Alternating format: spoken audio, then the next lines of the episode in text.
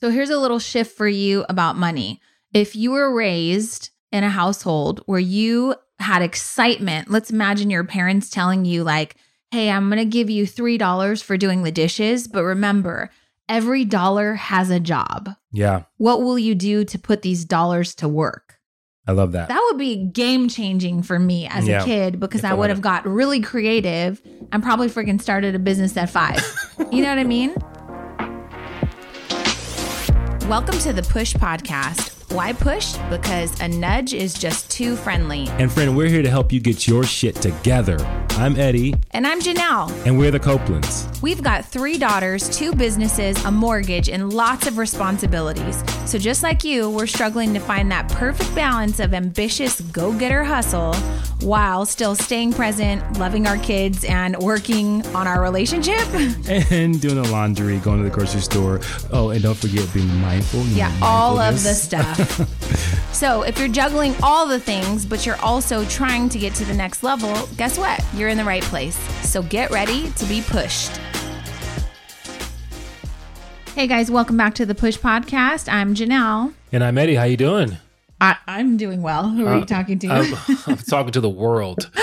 So this is a special episode. Uh, this is episode number seventy-six, and we are recording this live for YouTube. Obviously, when you watch it on YouTube, it's not going to be live, but it's not going to be live on the podcast either. You're doing this all wrong. This is how we do things, though. So we got a lot of feedback that people want to see us interact, see yeah. the process. So not much to really see. Uh, we're just talking. I have glasses on. We're at a desk in a room in, in a our room. office. We yep. do have really cool bookshelves in the background, but that's about it. Yeah. So let's get into it. I, you know... Every time we get on, we do a what in the world. Okay. You have and one. And we have had a lot of, we watched some history the other day. Okay. Right. And so we watched. Uh, we took a break from serial killers. We took a break. Eddie thinks that I'm a deranged lunatic and I am a bit obsessed, but whatever. So we started watching history because, you know, Black History Month. So Black History Month. And so we watched the F B I and, and M L K. I'm pretty sure I butchered that. I think it's M L K and F B I or something like that. And I don't know how we got into Malcolm X, and then we watched Malcolm X, the Spike Lee. From like my, the nineties. Right, right. Mm-hmm. So my what in the world is like these wives of these men, how in the world did they like even raise four kids read, while they were gone? Yeah, like it just it seemed like they were gone all the time. Like it didn't seem like they were ever home. And so I, I just like I was looking at these women. I was like, wow, what in the world? Like, how did they even... Like survive, survive it. How did they keep sanity? How did they keep their identity in it? Like they it, didn't. They did. Like back in the fifties and sixties, like that's just what women did. But these were educated women. Like they, they weren't were just like. I mean, Malcolm X's wife was a nurse, but mm-hmm. at the same time, you know, you want to have six kids, then you got to stay home, especially if you have a husband that chooses a career that requires lots of traveling and speaking and you know different parts of the world, right. And so. I think that they decided on those roles and they stuck with them. And I'm sure it was hard. I mean, yeah. Yeah. And so I guess the, the question is, is like when you have a relationship where one person in the relationship is like in a gigantic movement, like mm-hmm. not just like, hey, my husband's a doctor. No, my husband is, um, someone died right now. I don't know what happened, but someone fell down. Not like just any of the, these things are like, they are civil rights leaders. Mm-hmm. Like they don't they don't go on nine to five. They're traveling across the world, pretty much putting their life in danger. Wait, can I just say like that's what you got out of it is like the wives are homemakers, so sad for them. That sucks. But what I got out of it is, well, that's my whole family and my life is in jeopardy now because of some shit you want to do. Right. Well, I, I mean, I think that that's a big part, but I think. Like there's a part where I think both of them obviously dealt with, you know, threats. Are you talking about Martin Luther King and Malcolm Right. So X? Martin Luther King and Malcolm X, they both had death threats pretty much their entire time mm-hmm. being in civil rights.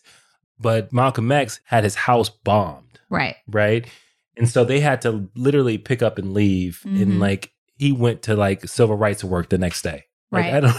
Like, how does that even well, happen? I think for the ladies listening, we can be thankful that we don't have to do that in twenty twenty-one. But it's incredible. I definitely think they paved the way. And I think We're getting ready to record an episode on seasons and how like you grow out of things and mm-hmm. you develop into new habits and take on new roles and new ways of thinking. And so right. I think over the years, women said, mm, F this. I don't really want to stay home and raise six kids, and I want to feel accomplished, and I want to step into something that's powerful and meaningful too. And so this is why, you know, we do different things. Yeah. And I think we see a different version of that. Like you see how active Michelle Obama is. And, you know, obviously, you know, you, you know when you're, your husband's a president, that's a big deal. Right. Right. And so I don't think you can choose to not really be active.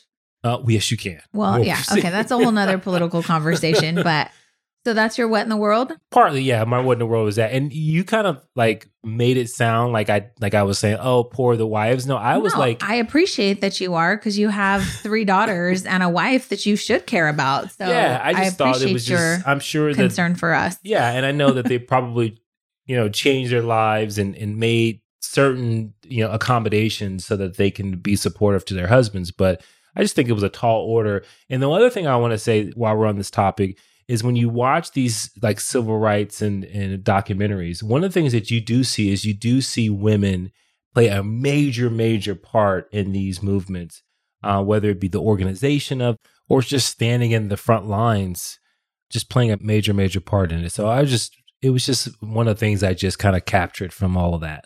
Yeah, I'll just say that shout out to the moms that are stay-at-home moms, like holding it down. If you've got a husband that travels, that's away from the house a lot, I just, my hat goes off to you, because I, I'm not that girl. Yeah. I just, I, I couldn't do it. Maybe I'm evil and not, my heart's not big enough, but I just can't stay. I need human interaction, like at an adult level, you know, and when your kids are young, it's really difficult to not lose yourself, especially when you're speaking toddler terms all day and changing diapers and all that stuff. So shout out to all the stay-at-home moms who find great joy in that. I really, really commend you for that. Yeah. So this episode is about what we learned this week and why we think you should know it too. Okay. So uh, I'm just going to be real with you. I've talked about it a couple of times on my social media posts. I'm a little obsessed with Clubhouse right now. Okay. And everything I learned this week was from Clubhouse. And so we're going to talk about that. But also, if you don't know what Clubhouse is, they're not paying me to do this. I just think it's kind of cool. Could help you guys. Uh, those people that listen to the Push Podcast, they're pushers. They want to learn. They want to grow. They want to develop. A lot of you that listen to the Push Podcast, you're in our Pusher Society. And if you don't know what the Pusher Society is, you can head over to Janelle Copeland dot com or go to Cope with Eddie's Instagram bio to figure it out. But the Pusher Society is a group of people who are looking to have conversations in a community where you can feel up-leveled. Mm-hmm. We talk about things about life, business, just different perspectives. We talked about, you know, some racial stuff during the summer. We yeah. talked about life planning and goal setting towards the beginning of the year. And then we're going to do a quarterly check-in at the end of March just to make sure that you feel good about the direction that your life is going. So if you don't have any accountability in your life, if you don't have friends, like, you know, we have some good friends now, but right. we got to a point in our marriage where we were raising kids and we were going to work and we had just outgrown a lot of our friends. And so we were trying to yeah. find friends in a community that we could have better conversations with. And so we wound up creating a community of our own. It's called the Pusher Society. So if you're interested, uh, head over Pushers. and have conversations with us monthly. But this is going to be kind of, I want to give you a taste of some of the things we talk about on the Pusher Society, which are pretty much the same topics we discuss on the podcast, but they would be in greater detail. Yeah. And, and it brings the element of discussion. It brings the element of us being able to interact and coach and learn. And, mm-hmm. and so I think that interaction can go a long way. And the conversations become very deep. They can become very rich. But one of the things I think that's really cool is you can listen to the Push Podcast and you can say, oh, and I'm sure you're in your car talking back to us, because many people tell us that that they talk back to the, you know, and just interact with us. Right. Uh, well, part of the Pusher Society, you can do that uh, in real life. That's right. In, in two D, because right. everything is what? Virtual. two D? Okay. Yes. Go with it. So let's start with what I learned, and then we'll just kind of tag team and you can tell me what you okay. learned. So number one, um, I was in a chat with Ty Lopez. I don't know if you guys know who Ty Lopez is. I'm going to be super real right now. I hated Ty Lopez like five years ago when I found out who he was, mostly because he was advertising in my YouTube feed. And every commercial that came on was a Ty Lopez commercial with like yeah, a Ferrari in the yeah. back. And I, it was just not my thing. Didn't need it. Didn't need to hear it. Wasn't trying to hear anything from being a billionaire because I was working on being a millionaire. Right. Right. And so um, baby steps. Anyways, I got on Clubhouse, which again, they're not paying me to talk about. But if you enjoy podcasts, which you do because you're here, if you enjoy listening to TED Talks and just kind of learning, if you want to go for a run and just hear a conversation that inspires you to think differently, then Clubhouse is the app for you. I don't think that I would consider it a social media app because there's not a whole lot of like liking and commenting and interacting in that sense. You could definitely go on just to consume information and basically be in a room where high-level conversations are happening, right? Well, that's funny because when I looked at it, I was like, this is like the definition of a social media app. Like it is completely about connection and being networking, social for and sure. networking. I would think that the other platforms are more of uh, like a, billboards for your personal life, you know, because you can interact, but it's very much like, you know, someone posts something, you see it two, two hours, two days later, mm-hmm. and you respond to it. Where in Clubhouse, it's like simultaneously, like you can be a part of the conversation. Yeah. Well, uh, let's be real. If you're on Facebook, it's mostly I see rants and like, you know, just a lot of opinions on Facebook and right. just not a lot of stuff that I find value in unless you're in a private group. And like we have Cake Sense, we have great conversations about running a baking business, right? But if you're on Instagram, it's more a visual platform. Right. So you get to see beautiful images. You get to see families together. It's more about what you see. And then, of course, there's the liking, the sharing, the commenting, that sort of thing. Clubhouse to me is you get on for two reasons. You're either going to consume or you're going to contribute. Right. And so when I say contribute, Uh, when you first sign up, which by the way, it is invitation only. Mm-hmm. So you have to find an invitation from a friend because we've given out so many invitations and I don't have any more. But I promise you, if you go on Facebook or Instagram and say, hey, I'm looking for an invitation to get on Clubhouse. Does anyone have one? I promise you someone will give you an invitation. Someone will reload. They'll reload us yeah. soon. So you get on Clubhouse and then the first thing you do is you select a bunch of preferences. Hey, what do you like? So I selected health, wellness, finances, stocks. I selected, you know, L G B T Q community stuff, you know, Black movement stuff, like all of the things that I'm interested. I selected lots of entrepreneurship stuff. And then there's clubs that you can join, like a billionaire mindset club, mm-hmm. right? How I made my first million dollars club, stuff like that. So I joined things that I think I could contribute to, but also I can learn and consume from. Right, right. And you do the same, right? I did the same thing. I, I found myself like choosing things like, oh, I want to learn about like science and... Yeah. So that's the great thing about it. It's like a live TED Talk. So here's the thing. It's not recorded. You no. can't go back and listen. So you got a little bit of FOMO, right?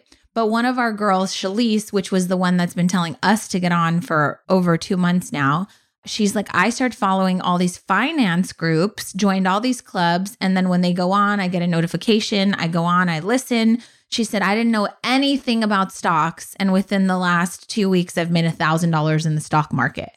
Uh, sister, that's winning, yeah, right? That's nice. So that's something you need to know that we're working on right now is just, you know, stepping into these rooms and these conversations. And we're talking high level people, right, that are hosting these, these chats about whatever they want. And if you like the topic and it seems like an interesting conversation, you jump into the room, you have the option to raise your hand. Virtually, because you can't see. I forgot if I said that or not. It's only audio. So the great thing is, is you don't have to get ready. I don't have to do my hair. I don't have to be camera ready, right? right? So I'm in this room called, you know, like the Billionaire Mindset Club or something.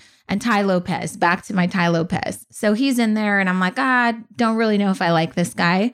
And turns out he's very knowledgeable. He reads a ton of books. He's got this superpower for like, you know, quoting things that he's read, right. which Grant Cardone was making fun of him right. about. And so it was just a really cool room. So one of the things that I listened in on, one of the chats was what rich people teach their kids. Mm.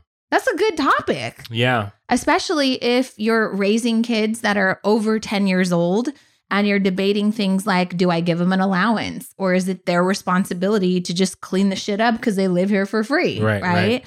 Or, you know, do we talk to them about money struggles or investments or how much do you share with kids about your finances? Mm-hmm. Right.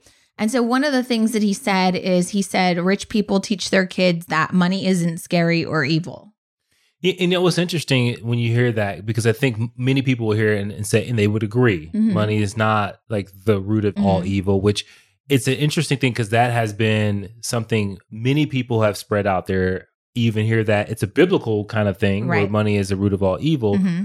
But I think what happens is when you get into this kind of poverty mindset and you, and you our survival mindset, it becomes an excuse or it becomes an argument to kind of buck the system, right? Or you, you've seen people have conversation who hate capitalism, mm-hmm. right? And they say, you know, it's the root of all evil. Right.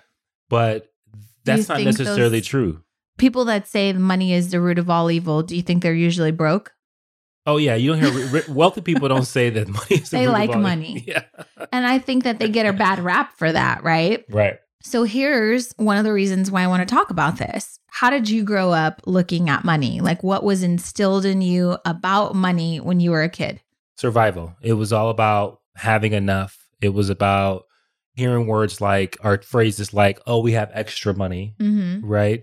Um, so those are kind of the things that I think kind of resonate with me. I, my mom didn't necessarily say money was all the, the root of all evil, but it was definitely a more of a conversation around just survival. We, you know, we have enough money to make it. You got to work really hard for it, all yeah. those kind of things. So mine was scarcity. Mm-hmm. Like there was never enough, right? Mm-hmm. It was like, you think money grows on trees? I don't have money for that. Like mm-hmm. things like that, that would make you feel bad as a kid to ever ask for something or to talk about money because it wasn't something we really discussed. Yeah. So I thought that was a really great conversation. Like, you know, rich people are teaching their kids that, hey, we're going to talk about money in the first place. And money isn't scary or evil.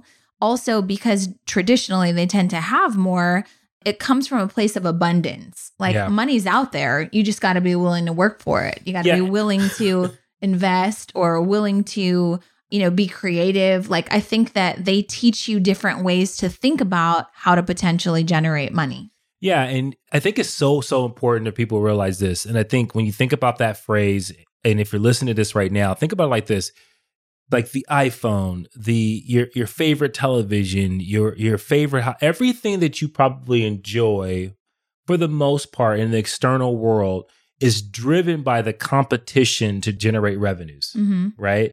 And because of that competition, because we're in the United States, and some of, some people may be listening to this that's not in the United States, but our economy is driven by competition, supply and demand.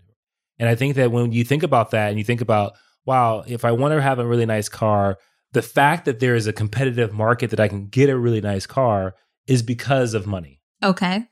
Part of the thing, reason too is, and this is a double-edged sword, but the like our medical system, mm-hmm. we have the finest medical, you know, scientists in the United States, and, and we've had some many, many, many breakthroughs. And now there are also some things that I think that we do that I think because of money, it, it leads things to the wrong path, like more treatment than cure.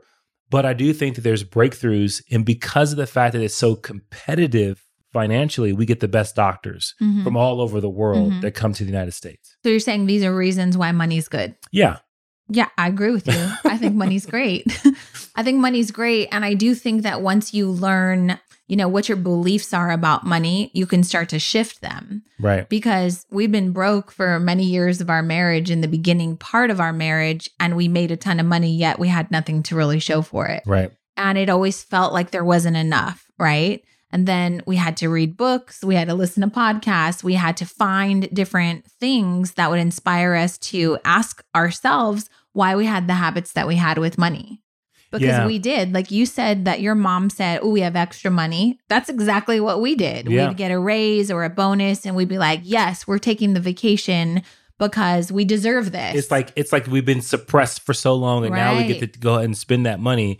And that's that's a mindset. When you change your attitude and you change your mind about money, what you realize, what I realize is money is simply a tool. Right. It is a means. It is not the end. I think where the evil comes is when it's the e- when it's the end. When you're simply earning money simply because of the greed of having it. Mm. Not because of you can use it for a tool, not because you can use it to help, not because you can use it to give back. And we're seeing that now. Many of the, the richest people on our planet, or their goal is to give it all away right. when, when they're done. And mm-hmm. not to give it to their kids, but to give it to society, mm-hmm. which society's infrastructure in itself is what allowed them, in a lot of cases, to make their fortune. Yeah. So here's a little shift for you about money. If you were raised in a household where you had excitement, let's imagine your parents telling you like, hey, I'm going to give you three dollars for doing the dishes, but remember, every dollar has a job. Yeah. What will you do to put these dollars to work? I love that. That would be game changing for me as yeah. a kid, because if I, I would have got really creative and probably freaking started a business at five. You know what I mean? Right. So, um, and that's exactly it. About. When somebody says, you got to give these dollars a job, you're making them a means, not an end. You're giving, right. you're, it's becoming a tool for your kids. And so I think, and that doesn't listening, make you greedy people. No, like to but teach I think your you, kids how to multiply it. Right. Because the thing is, is that most of the things that people want in life come down to freedom, right? right. And freedom to say, I want to be able to do this. I want to help this person. I want to be able to do these things and not have to worry about being in, in a survival situation or, or being deprived of anything that are necessities in life. And I think that when you really look at money and you say, okay, how do we generate enough income or wealth in our life to do what we want for the people we love? That's the best thing about it. Yeah. Right? If, if even if from a religious standpoint, if you didn't have money, you couldn't give to your church. Right. Right? And so money is is definitely something important. I love that. Here's another thing that they talked about that I thought was really awesome. And that is like patience, postponing desires now. So like delayed gratification. Yeah. And so they talked about um, the fact that there was this Stanford marshmallow experiment. Mm. And basically, you know, you sit your kid down and you say, hey, here's the thing. They get all excited about this bowl of marshmallows or bowl of candy. You guys may have seen uh, one of the Kardashians did it with her little girl, Stormy, sat her in front of a bowl of candy. She got all excited and she said, I'll tell you what, you can have one right now. Or you can wait for mommy to go to the bathroom. And if I go to the bathroom and you wait patiently, then when I come back, you can have three. Nice. And so that's teaching your kids delayed gratification. Can you imagine what a game changer that or is? Or it's training them to be. Or it's training them to be yeah. like self-aware and to, to exercise discipline, yeah. right? So ask yourself as a damn adult, like, what would you do? Do you choose the cookie right now? Do you choose the cookie, the three cookies this weekend on your cheat day? And, you know, I just think it's good to ask yourself, like, am I a person who exercises discipline? Or am I a person who tells myself, oh, I just don't have any willpower, eat the cookie? Right, right. That's important. And so a lot of those kind of tie back into and, money. And so for adults, it comes down to, did you buy that really expensive car when you probably could have cut down your, your car payment mm-hmm. and you could have saved, or you could have invested that money and made some money on that and drove a car that maybe it's not the most appealing, but does the job for you long term? Right. Like, and those are big decisions that people have to make. But I think those are the little tests that you can do with yourself to say, hey, can I can I handle this delayed gratification game? Well, I'll tell you, I haven't been good at it when it comes to cars. My entire life, since I've become an adult that's earned my own money, I have always had a new car. Like I've yeah. leased a car. It's been important to me. I lease because I know I want a new car. So why would I buy it? And then, you know, know that I'm not going to want it five or six or seven years from now. So I lease a car for three years, drive it, take it back, happily leave with another one, right? right? And so this is the only time in my life at forty-two years old that uh, December twenty twenty, I completely paid off my car and I don't have a car payment. Yeah. I can't tell you how badly I want to run out and buy a new car. I didn't know that. But, yeah. But I'm, I made the decision to wait a minimum of twenty-four months. Mm-hmm. to have no car payment, because I'm still going to take that money as though I have a car payment, transfer it over to a savings account, and then we can see what we can do to invest that.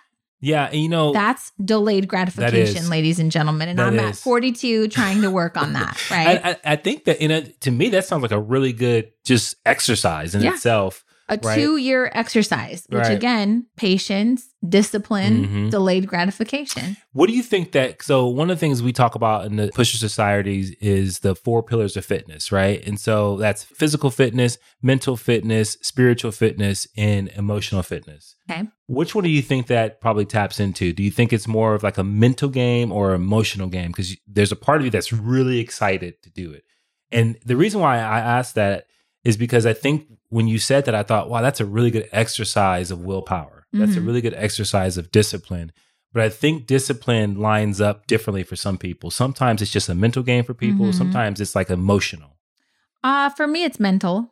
Yeah. Like, like I'm not super emotional. I mean, I don't know. Like if my best friend pulled up in my dream car, I might be like, oh, I love it. But shoot, I want to go out and get it. And I got to wait for two years. Right. I wouldn't be a hater. I would just be, it probably would trigger some sort of emotion where I'd be like, yeah. I'm itchy now to get it, you know, right, especially because right. the thing is when you have the money to get it, that's a whole nother like level. Right. And the reality is we have the means that you can say, hey, yeah, let's go get a new car. Right. And it wouldn't be a big deal. We've we've had a car payment, or, you know, we can look at, okay, can we put some money aside and do cash mm-hmm. in the next couple of months? Like that would be something. But I think that that I is. I want to wait. But, and that's I what want... that's the wealth difference, yeah. right? People with wealth don't just go buy new cars because they want to buy a new car. They don't. They do it because of it's part of a plan. Or, and they also don't rush into things. Right. So shout out to Dan. I don't know his last name, but he's my neighbor at the end of the cul-de-sac. He's eighty years old. Good old Dan. Yeah. He Perfect. bought himself a brand new truck, right? Yeah. But here's the thing. He said, I waited. I knew I wanted a truck. I narrowed it down to see what kind. And then I waited to see, you know, was the dealership going to get a trade-in? Was some... He said this, not me. He said, was some old lady's husband going to die? And then I could buy, you know, his yeah, car yeah. that was in tip-top shape. So he did that, waited eight months, and got his dream car for thirty thousand dollars less than if he were to go drive it brand new off of the lot. Yeah. And that inspired me so much. I was like, you know what? That's what I think wealth is, is like yeah. having the patience to just exercise, like waiting and just knowing that the right deal is going to come to you and you're doing it to save. Yeah. And that's that what I love. That was so amazing. I love that. And I love that because that to me was an exercise of kind of emotional fitness mm-hmm. because you think about some people are so impulsive, right? Yeah. Our entire economy, and for the most part, is built on impulse buying, right? Right? You get the emotional draw of a commercial or you see someone living a life or whatever the case may be, and you're emotionally driven. The grocery store capitalizes on that, right? They put all the emotional snacks at the front of the store. So you just pick that up just automatically. And so I, I just love that. That's a really great exercise. And, and I think for me too, you know, that's a, it's a mental fitness game, but I definitely think that it taps into that emotional fitness. Love it. Okay. So since you brought up fitness, I'm going to go on to the next thing. Uh, I learned uh, from Jim Kwik, who is a master brain memory expert. Right. Um, I had the honor of meeting Jim in person at a mastermind that I was in a few years back. And he's a great guy, but he's all over YouTube. He's got a podcast. He has a brand new book that I'm reading called Limitless. Because as I get older, I will say that I'm like, oh, am I losing my memory? Like what's right. going on? And Jim talks about, you know, doing brain exercises just like you would do physical exercises to exercise your muscle. Your brain is the same. Yeah. And so I'm really intrigued by that. And I'm trying to schedule more time to exercise my brain. An example I can give you is remember when the kids were little, we would sit on the floor for hours and play memory. Yeah. Yeah. With the cards. Yeah. Yeah. Yeah. Haven't played that shit in fifteen years. Right. So I don't know that I would be able to win at that right now, just because that's a part of my brain that I'm not really tapping into. I watch the kids, for those of you that don't know, our two younger kids, they're actresses. They memorize two and a half hours worth of dialogue. Yeah. And to it's me, incredible. Like the thought of that makes me want to cry. Not only memorizing what they have to say, but like mannerisms, their actor and mannerisms yeah. and knowing what the other actor is going to say so that they have the right responses. It's just, it, it's amazing. It's, it's amazing. So sure. I don't want my brain to go to shit. And so I have to start exercising it. So Jim Kwik talks about chronotypes, which okay. I had never heard about. Chronotype, right? So I write it down. This is how I learn. I take notes. And then basically it comes down to um, there's four different types of animals that represent how people sleep and like when the best time is to do something in your schedule. Mm. Okay, so stay with me. So I'm with you. So the animals, basically just think there's four different categories, four different chronotypes, right? So each person would take a test and then it would tell you, are you more like a dolphin, a lion, a bear, or a wolf? So I read that most people are bears. So here's how it works. A dolphin, I'm they're a light lion. sleepers. What? I'm a lion. You don't even know what it is. So dolphins are light sleepers who are often diagnosed with insomnia. That's not really you. Lions. Lions tend to wake up early uh, with lots of energy. By early evening, they're exhausted. Oh, yeah, that's me. Yeah, you are a lion then. Bears. Bears' internal clocks track the rise and the fall of the sun, and they need a full eight hours of sleep at night. I need a full eight hours of sleep, but I can't tell you that I wake up when it's, you know, when Wait, the sun comes out. Okay, go ahead. Go okay. Ahead. And then the last one, wolves. Wolves have a hard time waking up early and are most energetic in the evening. Um, shout out to the wolves because that's me. The best ideas come to me at night. Right. So this theory is this chronotype is basically saying that like it's impossible to have the perfect day, but you can like schedule your workouts. You can mm. schedule when you're supposed to be creating content. You can schedule the times where you're supposed to be creative. So if you're trying to write a book and you're like, okay, Mondays from ten until noon, I'm going to sit down and write. But if you're a wolf, that might not work for you. Yeah, yeah. And so I thought that was crazy because I thought I was crazy. I was like, okay, everyone's gearing up to go to bed every night, but I, my brain's flowing and I have a tough time turning it off. Right. Jordan is exactly like me. Well, Jordan can stay up until four a.m. Part, partly to say, is it nature or nurture? Because jo- Jordan has trained herself to to stay up.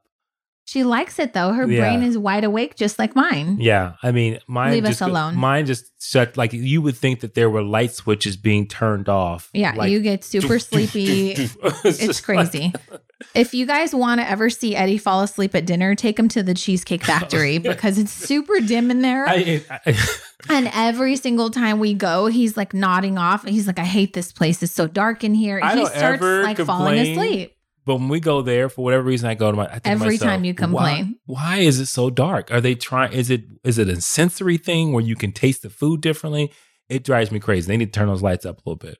Isn't that uh, cool? Yeah. Okay, so uh, one I'm gonna just go over really, really quick because I think I want to talk about it in the next episode. And this is something from Brendan Burchard, and it's thirty questions to ask your parents before it's too late. Wow. That's a whole episode in itself. Yeah, so yeah. I think I want to give you guys some homework. Um, if you just Google it, it's on this website called Beyond the Interview, and it's thirty questions to ask your parents before it's too late. So I think for the next week, that should be our assignment. Like you take the thirty questions, you ask your mom, mm-hmm. I'll ask my parents. The thing is, is you're supposed to either film it, record it, something, so that way you can hear them explain it. it, answer it, like their that. excitement. Like, and so the theory is Brendan's dad, he passed, not right. the theory, that's what would happen. His dad passed away, but he had asked him these questions while he was in the hospital, I think mm. battling cancer. And at least three times a year, he said he sits down and he watches the entire thing just wow. so that way he can kind of feel like his dad's there. I love that. You know, It just, it gives me chills to think about, like, it's one thing when someone leaves you. It's another thing when you've asked them all the questions that you needed to ask them before they left. Yeah. And you have it on record so you can watch it and rewatch it and see their emotions and their mannerisms. So I thought it was really cool. I love that. I love Isn't that, that awesome? So is that is all all the things you learned this week? I have one more. Oh, okay. Because um, I got I got a couple. I oh, okay. Sure well, can, you can go. Get, get mine in. Oh, okay. I can go right now? Fine, go. No, go ahead. Last one, which is something we talk about often, but I found this to be the common theme in every group that I was in around entrepreneurship. Not only are people lacking confidence and they're afraid, but they want to avoid pain by any means necessary. Mm-hmm. And so in every group that I was in, every millionaire, billionaire, whatever speaker was on the stage speaking, they said the same thing. And basically that is you have to pursue things that have obstacles, period. Like they said, humans are lazy. Uh, they hate taking risks and they don't want to get out of their comfort zone, right? They want to avoid disappointment. They want to avoid challenges and all of that stuff, right?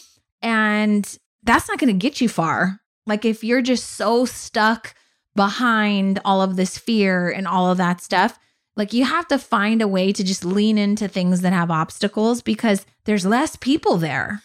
So yeah. The chances of you succeeding there are actually greater than you think because you're the only crazy fool that's willing to do it, right? Yeah, and one of the things that kind of bleeds into it, to one of the things I learned this week was so, something similar to that. What I found, especially on Clubhouse, is that people ask questions mostly designed in a way where they're trying to get the magic bullet. Okay. Right? And so they're trying to, they know that the answer that's out there that they probably already know involves a lot of hard work. Right. Involves a lot of discomfort. And so they, I find that people ask questions to see, is there a way to get around that? Right. Right. And that, can I tell you what the most asked question was to me? Like I spoke in many groups this week. Most asked question, how do I grow my social media following faster? Yeah. Faster compared to what? Yeah. What are you doing now? Well, I'm posting every day. I'm doing all the things, but How it's come a I'm lot not of work. A million people yet. But it's a lot of work and it's not growing as fast as I yeah. want it to grow.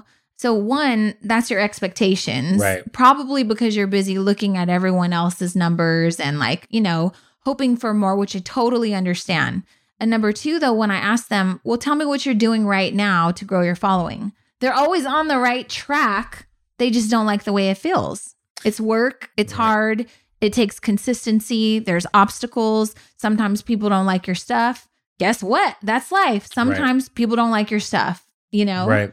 Yeah. And that anytime people say more, better, faster, like it, that it's a comparison term where you're comparing it to something. So mm-hmm. there's something out there that you think, you know, there's, it's happening faster for someone else than it is for you. And that comes back to the whole comparison thing. But you hear that for everything. Like when people want to lose weight, how come I don't lose weight fast enough? Right. Well, I mean, I said that last week though, because I was like, let me get this straight. But, but also that was, that was compared to a, a younger version of yourself. Right. Right. And so you make those comparisons, which really leads into what we talked about last, last week when it comes to like, hey, I'm forty now. Mm-hmm. I think I know what I need to do, but you know, I've never done this at forty. Right. Right. And so mm-hmm. it's going to be a whole different ballgame. And the timetable is undetermined because I don't know how long it's supposed to take. Right. Well, I just tell you, when you hit forty, things happen. They come off differently. Right.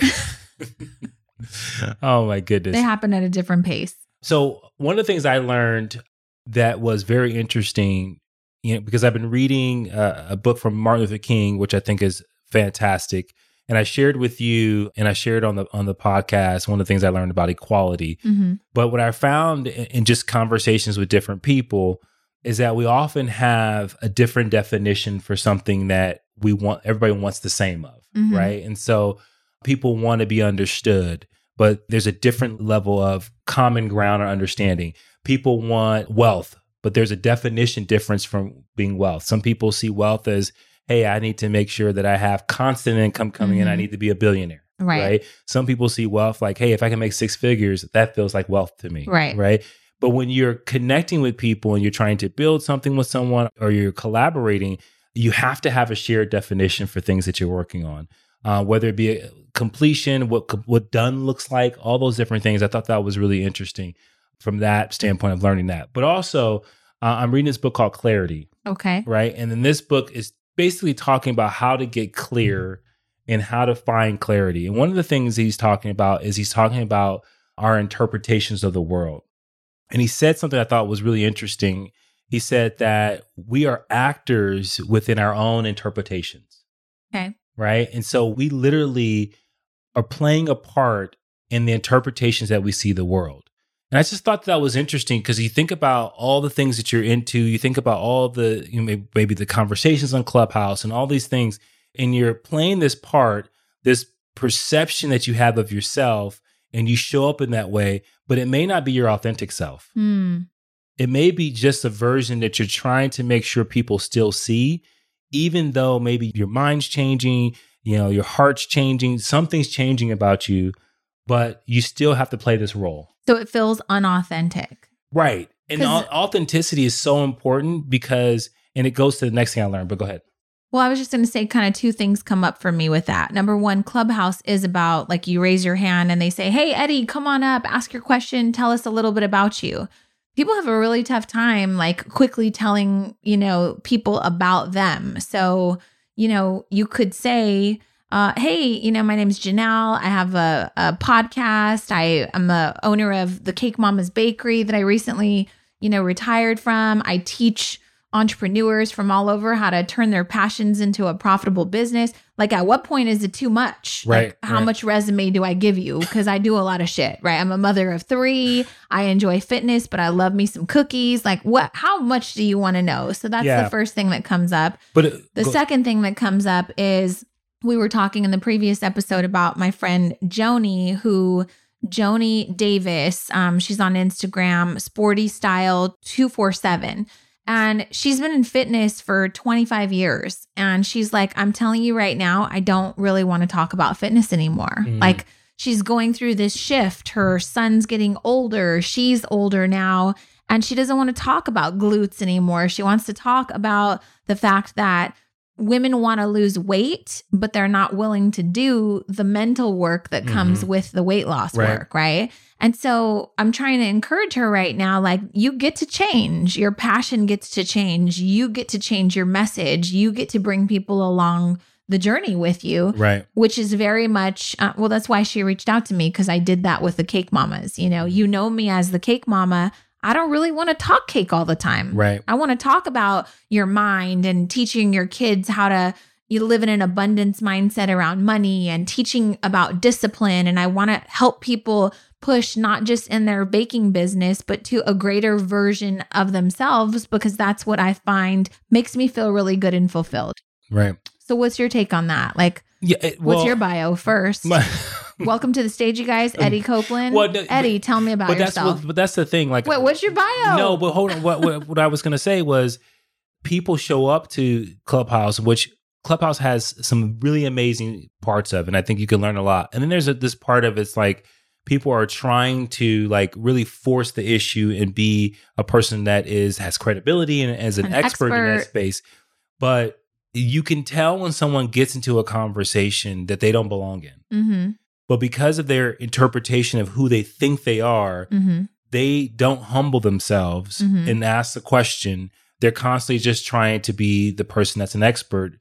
Like you were in a conversation the other night where I definitely thought that someone was giving advice, but they weren't at a level where they should be giving advice. Right. right? So I have a meme that I want to create, like the ten terrible pieces of advice that yeah. I heard on Clubhouse this week. And and how they're wrong, but that's yeah. mean. Yeah, and I think that when people don't have the, the malice to, to, you know, they're not being malicious, but mm-hmm. giving bad advice, but people are stepping into things that they should be curious about first right. before they really start speaking and adding to the conversation. So that's just one of the things I just took from it. But also, I think that what was super important is for those that are listening to that and they're going, what the hell is Eddie talking about? What do you mean when you say to someone that, hey, you're playing, you're an actor in your own interpretation? And what I'm saying is, is that like you're able to change your life when you change your interpretation of how you see yourself. Okay. And that means you change your interpretation of how you see the world. Mm-hmm. And so I thought it was really amazing because when people are trying to get clarity, what's really stopping them from getting clarity is they're so distracted by the things they think they need to upkeep. Mm. And they need to relieve themselves with partly how they see the world. Okay. Right. And so they see this world as a busy place. So that's that's that was one thing. And we can get into that another another day. But then one thing that was That's a deeper conversation. I know, it's a deeper though. conversation. But you asked me what I learned. That's what no, I learned. I love it. But I mean, do we talk about it? Do we move past it? Well, I want to talk about this other thing because I think that you may get something out of this one. Okay. Right? Well, I get something out of everything that you say, honey, because okay. I adore you and I think you're really smart. Well, one of the I things I you. learned, I love you too. I think you're very smart as well. But um, I, before you do it, I'm yeah. sorry. Can you just tell me your bio? Well, ladies and gentlemen, welcome a, to the Clubhouse stage, Edward Copeland. Hello, I am the co-host of the Push Podcast. Uh, my name is Eddie Copeland, the best podcast on the planet. I'm also a coach, teacher, leadership expert. I've been in the, in the retail and corporate world for the last twenty years, leading teams to do amazing things. Okay, thank you. All right, perfect. All right, um, back to our regular, regular schedule program. It is crazy. I heard this term. Someone said that you can't Okay, one of this is very interesting. I, I want to make sure I get this right. You're looking at me, it's making me. Okay, laugh. I'm not going to look at you. It said that if you're looking to grow, to change, to do anything, the problem we have in a society where it stops people, we have an intolerance for boredom. Mm, amen. A thousand percent. No, no, think about that. The in, an intolerance for boredom. We cannot be bored. Right. My buddy Jim Kwik talks a lot about the fact that although technology has made, you know, our lives so much easier, we have become so stupid because we don't know how to sit with our idle thoughts. We don't know how to exercise creativity. We don't know how to like do a lot of things that would spark new ideas. Right. Because we're so distracted. Well, like, you think about all the books that we have mm-hmm. behind us right now, mm-hmm. and they came from a place of boredom. I don't think people were like writing a book or, you know, whether it be philosophy or their life story in, in this like, oh my God, I'm so excited right now, mm-hmm. right? And you think about the fact that we look for things to distract us. Mm-hmm. We look for things to pull us away from the thing that we're supposed to be focused on. Life. Like life, like, you know, whatever you're trying to do. And so I, I, I interact with so many people that tell me they don't know what they want to do next in life. Mm-hmm. They have this anxiety. They have all these things.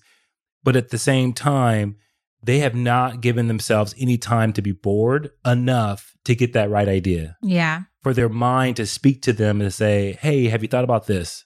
Yeah. I agree with you. That's exactly how the Cake Mamas was born. Right. I didn't have a job. I was kind of going crazy, thinking about all of our problems, how we're going to pay our bills. And then I was like, okay, line in the sand, can't do anything about it. What could I do to find some joy right now? Right. Mm, I'm going to put on the T V yeah. while I cook dinner, and I'm going to enjoy it because I'm blessed to be able to cook dinner. But even, but, e- but even in that. Well, yeah, distraction. You find but it, was distraction? In the, it was in the background, right? So then I get like, oh, that's interesting. Cake making. That's cool. I'm saying I wouldn't have found that idea though if I wasn't open to, right? right? So then yeah. I go, you know, I haven't had a hobby in a really long time. I'm going to go buy some stuff and I'm going to make some cakes. There you go. And it, I leaned into it because it was something I found enjoyment in. Fast forward ten, eleven years later, during twenty twenty, I was like, I want to be bored. Mm. I want to slow things down. I'm going to try something I've never done. I fell in love with like gardening and plants and succulents. And and then someone asked me, oh my God, can I place an order? And I was like, nope, that would make it a business. This right. is a hobby. This is something I enjoy. I'm finding joy in. But I think that your creativity gets inspired when you have those moments to do things that you don't normally do. Right. But like, think about it like this. And I can't tell you that I have done it a lot. Yeah, you it, need a hobby. No, but think about this. When was the last time you just sat down somewhere without your phone, without a T V on, without a book, just with your thoughts? I sit down a lot with my notebook and a no, pen no, and my thoughts. Though. No notebook, just your thoughts. Well, I have really good thoughts. I would forget them, so I write them down. No, but that, but, but that's what I'm saying. Like, writing down, that's fine. That's not a, a huge distraction. But I, my challenge for the audience and for like for the pushers out there, like, when was the last time you just sat down somewhere with no distraction? You mean like a meditation? Like a meditation, or in some cases, a book. Okay. Right? Because some people say, oh, I can't read. I, I can only do audiobooks. Yeah, lots I go, of people, yeah. The reason why is because you're intolerant. You, you need to be entertained. The person's mm-hmm. voice is entertaining you. Right. Instead of it being something where you have to sit with your own words in your mind as you're reading. So we're prescribing boredom. Yeah, I'm prescribing boredom. I'm saying go okay. get bored, because I think that that's like read big, a boring book.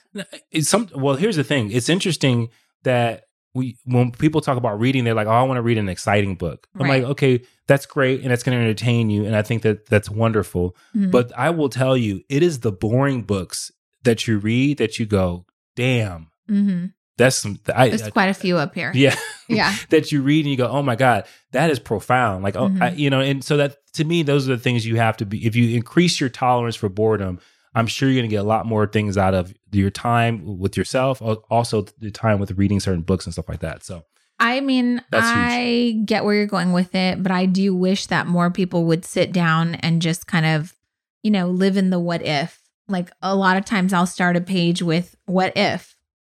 what is that? Like, how yeah. often do you give yourself time to think about what your perfect dream life is going to be, or, you know, what would make you super happy, or what if you won the lotto, mm-hmm. or what if, you know, and something I think, amazing and, and, happened. And, and I think when you do like get intentional with those things, and like you say, I'm going to direct my mind on this thing, mm-hmm. what if, and you stay there, not pick up your phone and look at right. Pinterest to say, I got to get some ideas for this what if, but really just sit there and really let, cultivate that. I think you can get a lot out of it. I agree. And I think that when you think about being authentic and authenticity, I think it comes in that place of boredom where you find out this is who you really are.